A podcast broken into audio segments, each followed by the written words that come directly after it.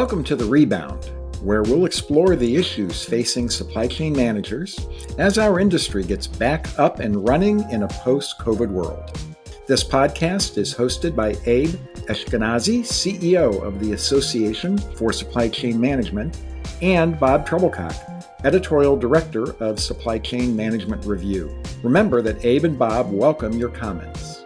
Now to today's episode.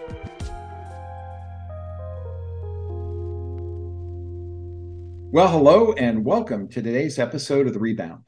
When self driving trucks meet the supply chain, bottlenecks, barriers, and benefits. I'm Bob Trebilcock. And I'm Abe Eshkenazi. And joining us today is Aaron Campbell. Aaron is the go to market and partnerships lead for the Autonomous Technology Group at Daimler Truck North America. Aaron, welcome. Thanks for having me. Well, we're thrilled to do it. And this is an exciting uh, topic for me. I've been looking forward to doing this one. Uh, I became fascinated with autonomous vehicles and the supply chain after attending the first two manifest events in 2022 and then again last year in 23. Now, both years, if you went to the back of the hall, there was a row of about a dozen big, shiny, autonomous over the road trucks. It was like being a kid in a candy store, or if you went to the fire station uh, on a school uh, a school break, it was uh, you know everybody wanted to be the fire guy that drove the truck. Yet when I talk to fleet managers, it's clear there's interest and some tire kicking, but there's a, going to be several areas we need to address before we see autonomous vehicles in the supply chain in any numbers. So those include the technology challenges associated with the vehicles, the regulatory challenges, and perhaps last, the acceptance of the public to big vehicles without a driver. So that's what we're going to talk about today. So let's get started. Aaron, just to kick us off, tell us a little bit about yourself, your background, and about your role at Daimler. Yeah, absolutely. So, you know, I think the easiest way I describe what I do and, and kind of why I do it is I really like working on hard problems, it would seem. And so that's really led me to the autonomous space. I've worked with uh, mobile robots and, and while at startups and, and then more recently with larger firms, you know, helping uh, firms like Google, Amazon, um, and then SoftBank as well. Um, and then most recently, obviously, Daimler Truck North America. Really think through how do you bring this technology to market? You know, if you're on the customer side as well, uh, do some work there. Um, how do you adopt uh, this technology and build what I call kind of the automation roadmap? Um, but but ultimately, you know, there's sort of um, different sides to the equation, and um, spend a lot of my time thinking and advising, consulting folks on really uh, how to bring the technology to market um, and how to make it successful, not just uh, within organizations, but really as a space more generally. Hey, Aaron, let's pick up on that a little bit. Uh, from Daimler's perspective, what's their approach towards self-driving vehicles? How long have you been at it? And, you know, what's, you know, the trajectory of this? Are you moving at pace or are you behind or ahead of your plans now? Yeah, so, you know, it's interesting. Daimler, you know, truck specifically has a really strong decade now experience with autonomous technology um, and then even the commitment in terms of investment in making this space happen um, thinking through some of the partnerships um, like Torc Robotics. And so you know the strategy is pretty simple. It's autonomous for daimler truck um, is, is core to the future. Daimler as the market leader in this space in commercial trucking and commercial vehicles has a lot to lose, but also a lot to gain. And so um, the strategy for thinking through how to get this self-driving truck technology to market is focused on making sure safety is is is first and foremost um, met. Um, making sure also simultaneously that the customer uh, ownership and value is understood and realized. Um, and then lastly, of course, participating um, with uh, the network uh, dealers, um, servicers um, that make Daimler what it is today uh, in terms of the the powerhouse, um, and making sure that they participate in that. And so Daimler's pretty clearly said, you know, we're not competing with with our customers' business, which um, is important to note um, because this technology enables a lot of new business opportunities. But Daimler Truck's role is really to enable uh, the ecosystem and really create the wave rather than just ride it. Aaron, um, a, a, minute ago, you talked about the automation roadmap, and uh, we'll come back to that in a little bit. So before we get there, you know, a roadmap implies a starting point, right? So let's talk about the present state of things. Can you tell us where we sit today? For instance, you know, where I can operate autonomous trucks and how are most users utilizing them in their operations for those early adopters? Yeah, that's a great question, Bob. So the lay of the land or the state of the industry is is really interesting. So we're further along than than we were a decade ago in terms of uh, adoption and and what we actually see um, from a, a, on the road perspective. But we still are in early innings, um, but increasingly closing in on that market launch date. And so Daimler Truck specifically has said by 2027, um, you know, at our last capital market day, that we will have self-driving trucks um, being commercially uh, available and right now, what that means in terms of the work to get there is a lot of testing, right? Is a lot of piloting. Um, and so that's largely where our engagements with with early adopters, as you called them, are. It, it's through piloting and really working through the kinks, understanding the nuances of, of each customer's business model to really understand what the value, um, what the risk, but then what the opportunity is for integration of autonomous technology into our customers' uh, business models, as, as, well as the, the business models of our, our dealer networks, et cetera. Um, and so it's it's piloting largely geographically, Bob. You can find a lot of this activity, and this is going to be broadly uh, across the industry uh, true in the Southwest region. Um, you know, think New Mexico, think Texas, from a regulatory standpoint, uh, as well as just a, a technology conditions standpoint, um, it makes for a really natural starting point where we're going to see this early activity, especially commercially. But that's really where I would scope kind of the thought around where's this technology going to be seen today, uh, as well as where will it be seen in in scale or at scale really as we near the end of the decade. And so, you know, obviously everyone has sort of their own dates in terms of firms and when they think they're putting things on the road, um, uh, and Daimler Truck's case on the highway. Um, but that's largely how everyone's thinking about it in terms of lease uh, scope and strategy. And how about use cases? You know, like what's the common use case? Yeah. So, you know, different people in different firms have different approaches. I, I can speak for Daimler Trucks go to market here. We're focused on the on highway application. So that's basically automating the middle mile. And um, we've talked a little bit about in, in some of the materials that have been put out around what we call our hub to hub strategy. But really, what that is is is think you know off the side of the highway, there's some piece of real estate um, that has the ability to be a drop and hook point on both sides, right? So think first mile that happens the way it does today to these hubs. At the hubs, we see drop and hook happen to the autonomous tractors which then um, just much like a conveyor belt along the route till that next hub to complete the mission.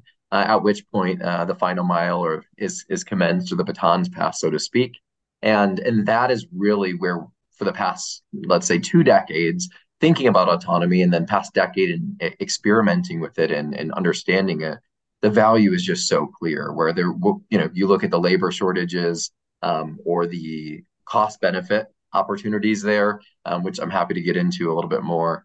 That's where we're focused from an application uh, and a segment perspective.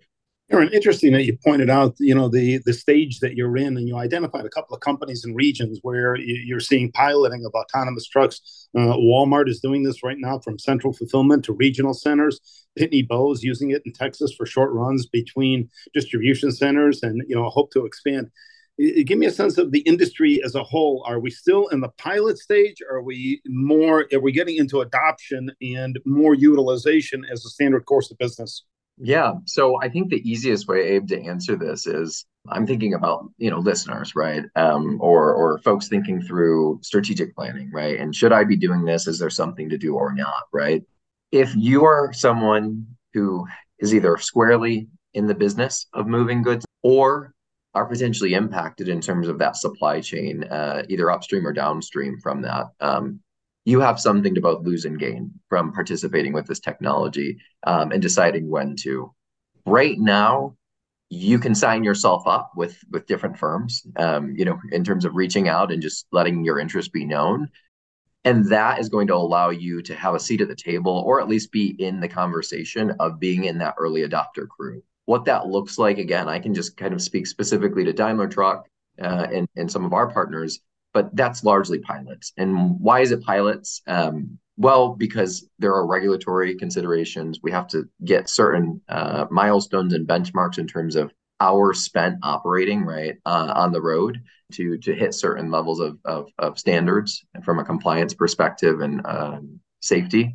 But where we're going, and it's a really interesting transition period. By the end of the decade, most folks in this space anticipate having something commercially viable. And so, what that means, and going back to, to the automation roadmap that I mentioned, is if I'm a leader and I'm thinking through, I have something to lose or gain from thinking through efficiency, whether that's the cost benefit um, or, or the productivity benefit from this space. If I'm piloting now or signing myself up to pilot, I'm basically getting my competitive advantage that I can then cash in when this is ready because I've already thought through the operational challenges. I've already thought through the change management elements. I've already planted the seed with my my colleagues, right, in terms of what this opportunity looks like. So it's not new and new and intimidating. Um, and I'm trying to rush to get things done. And so that's where the opportunity is today but we're increasingly seeing for the earliest of adopters that the pilot period is slowly or, or actually quite rapidly graduating because folks have figured really interesting things out in terms of that benefit that and, and how to make this work for them. Um, and they're also seeing that support both externally, right, from the from the markets and investors, as well as internally in terms of uh, the advantages this can have for you know their top and bottom lines, quite frankly. Um, hey, Eric, let's talk a little bit about the technology, and and we'll focus it on the middle mile where you're concentrating. Um, Abe and I had somebody from Waymo on a couple of years ago. It was a, a, either 2021 or 2022, which you know, even though it's only two years down, two or three years down the road, is probably you know the Stone Age compared to where you are today. So, can you talk a little bit about the, how the technology has evolved, and realistically, if you think of the middle mile what can you do today? But also, what do you think are the limitations where we're at today that we're going to have to address? Yeah, great question. So, for technology, it's interesting. And you hit on something that's so true, but often underappreciated. When you're in the emerging technology space, you know, what's a, what is typically a decade of movement in terms of advancement and innovation for other more mature spaces is is a year. It is six months in some cases in terms of how improved things are. So today, where we're at is everyone is really thinking through safety standards and and and seeing really significant outcomes to that end in terms of of the tests and of the pilots being done in the commercial transport space specifically to be clear we're seeing really promising results from the technology safety standpoint which again as i mentioned was pretty much paramount um, to even starting the conversation here and so now what we're looking at and seeing is how these solutions, right, because it's both hardware and software, um, how they're coming together is the integrations are becoming deeper and, and more streamlined, which what's the benefit there? Um, there's a clear customer benefit in terms of the overall quality of product, right? Uh, as well as the efficiencies to be gained um, that can then be passed through cost wise as, as well. And so that's really, I think, at a high level where things are at is we're starting to see that true marriage rather than just the early stage kind of combinations of things. What that means in practice, Bob, is the technology is getting really, really good at operating in the conditions. So there's something we call ODD, the operating uh, design domain, which basically means effectively what weather conditions, what types of settings, what environments. In this case, right with Daimler, it's on highway in on the road in uh, the Southwest region, um, and those conditions the technology is used to that and it's getting really really good and now just fine tuning extreme conditions um, and how to navigate those. And i'm speaking specifically to that combined solution of um, in daimler's case this redundant platform or, or chassis which is doubled up on critical components for safety as well as the the autonomous driving uh, partnership that makes for that holistic solution. And so that's where we're at today is we're really now in the the rounding error sort of the, the equation where we're just perfecting um, within the conditions that we need to operate within the edge cases. Aaron, we're all familiar with the hype of technology and the promise that it holds in terms of advancing us. Being in the Phoenix, you know, uh, Tempe area, I've seen enough of the driverless cars. It first started with somebody behind the wheel, and then it started somebody next to the wheel. Are we getting to the point where there's nobody behind the wheel, and we as consumers, as well as uh, drivers and you know partners in the you know the transportation system, are we ready for that collectively to have those robot or you know robotic trucks take over? Yeah you know it's interesting. So there's there's a practical side and kind of a public acceptance side as well you i think we'll get into the public acceptance side but but practically speaking the technology today and you see it more on the passenger car side as well we, we really are there i mean if you were comparing tit for tat safety standards um, and safety performances, uh, performance stats, that is. Autonomous, you don't get distracted, you don't get drowsy. And, and so you typically see higher outcomes um, in terms of some of those things. And so, from a practical perspective, you know, are we ready to be driver out?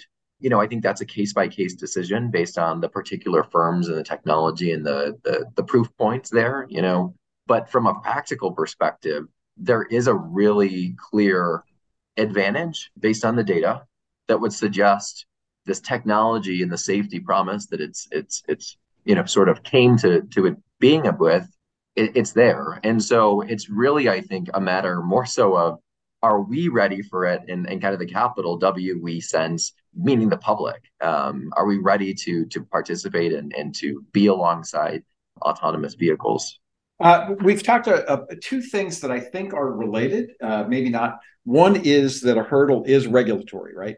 Um, which appears to be happening kind of on a state by state basis. The other is geographical, and again, might be related, where right now it's in the Southwest, uh, where a lot of this is happening. And I used to, uh, you know, I lived in New England for many years. And when I would drive across Vermont, I kept thinking, I cannot imagine an autonomous truck you know, going through the uh, going through the mountains in Vermont. So, can you talk a little bit about where we can currently operate autonomous vehicles, you know, and why, and what do you see as the regulatory challenges that uh, the industry is going to have to overcome for broad adoption? Yeah. So in in terms of autonomous trucks, I'll stay there. Maybe we're going to see it in the Southwest first. Um, so that's that is is clear. Uh, you know, from a regulatory and a legal uh, a legal perspective, it, it's very favorable. The legislators down there are open to that uh, technology. Um, they're making it easier for uh, effectively their economies to be benefited by the advantages and the opportunities that autonomous provides. Um, you know, Texas comes to mind as a really clear early adopter of this technology, right? They have a lot of land and a lot of trucks that pass through them, right? And and the same thing is true for that Southwest corridor. And so when you have both sunny conditions, quite literally, in terms of uh, making it easy for um, or easier for this technology, the autonomous driving uh, sensors, for example, to operate. But you also have sunny conditions in terms of regulatory favorability and legislative favorability. It creates that pull factor that allows for the, the market to unveil itself and to be addressable. And so that's where we'll see it first, Bob. Where we'll see it next is is a good. It's anyone's uh, sort of guess. I try to not uh, get ahead of myself in terms of bets because I've been proven wrong. But I think it's going to be largely that combination of regulatory, legislative uh, favorability, and then ultimately kind of technical feasibility. I think if history repeats itself, we'll see that uh, while we think it's difficult for certain things to go in in extreme conditions, technologists they like to prove us wrong, um, and oftentimes do, uh, and do typically far ahead of regulatory and, and, and legal favorability. And so I expect to see that play out. Um, but I think a lot is is hedging on adoption within the Southwest. And to be honest, from an opportunity perspective, there's plenty uh, of, of juice to be squeezed out of that lemon. Aaron, last question, and um, uh, you can't punt on this one, and that is what is it going to take to win the public acceptance? Are we looking at a cost function? Are we looking at a safety function, a combination? Is there an inflection point that you, you, see? It's the million dollar or billion dollar question, actually. Public acceptance is going to be huge. Uh, one thing that is probably the most profound thing um, that I never realized until I started my work with uh, the leadership team and and and ultimately the space with with Daimler Truck is most of the goods that we have and touch day to day, you know, the computers that we're calling in from, they've they've traveled at least uh, at some point in their life on a truck, right? You know, Daimler, depending on which particular product you're looking at, is is a clear market leader, and chances are it was they touched a, a Daimler truck. And so when we think around what the public acceptance side of the equation looks like and when that will happen, um, we also have to recognize another trend that I think again I learned, um, but is is pretty profound. And um, the truth of the matter is, uh, we were short at the beginning of the decade uh, about eighty thousand truck drivers uh, in the U.S. according to uh, the Amer- the Association for for Trucking here in, in the U.S. By the end of the decade, we're projected to be conservatively uh, about 160,000 drivers short in the market. And yes, that is that is a doubling. So if we had uh, wages and also um, productivity, uh, what it was uh, at uh, let's call it 2020, um, we expect, for example, that to be doubly as bad or doubly as perhaps expensive, depending on how it correlates by 2030. So what does that mean? Well, that means that between the proof points and the comfort that we're going to continue to see with autonomous technology in this pilot early stage, next to the core critical challenges that is going to be faced with supply chain not moving um, because we're not able to find uh, drivers and and especially for those long haul distances or the cost of of of goods effectively having to rise to to accommodate that scarcity in the labor market i think that's going to be the second lever that needs to flip and that will flip and is increasingly uh, flipping um, by the time we get there. And i think those two things the comfort level um, as well as just the brass tacks reality that we have a giant labor gap for the backbone of our economy and it's going to impact delivery times it's going to impact consumer costs and and quite frankly uh, I think uh, autonomous technology in transport is going to be a deflationary lever. Um, and, and I think once we realize that, or once we hit that inflection point, I think we're going to see kind of the, the combination lock come unlocked and, and ultimately a little bit more favorability, um, both on the public side uh, as well as the firms participating Really fascinating, Aaron. I, would like to put you down in about two to three years and have a follow up conversation and see how we progress in the industry. Um, we could really go on just every few years here. It is all the time that we have today, though. A special thanks to our guest, Aaron Campbell from Daimler Truck North America. And thank you for joining today. We hope you'll be back for the next episode. For the rebound, I'm Abe Eshkenazi. And I'm Bob Trebilcock. All the best, everyone. Thanks.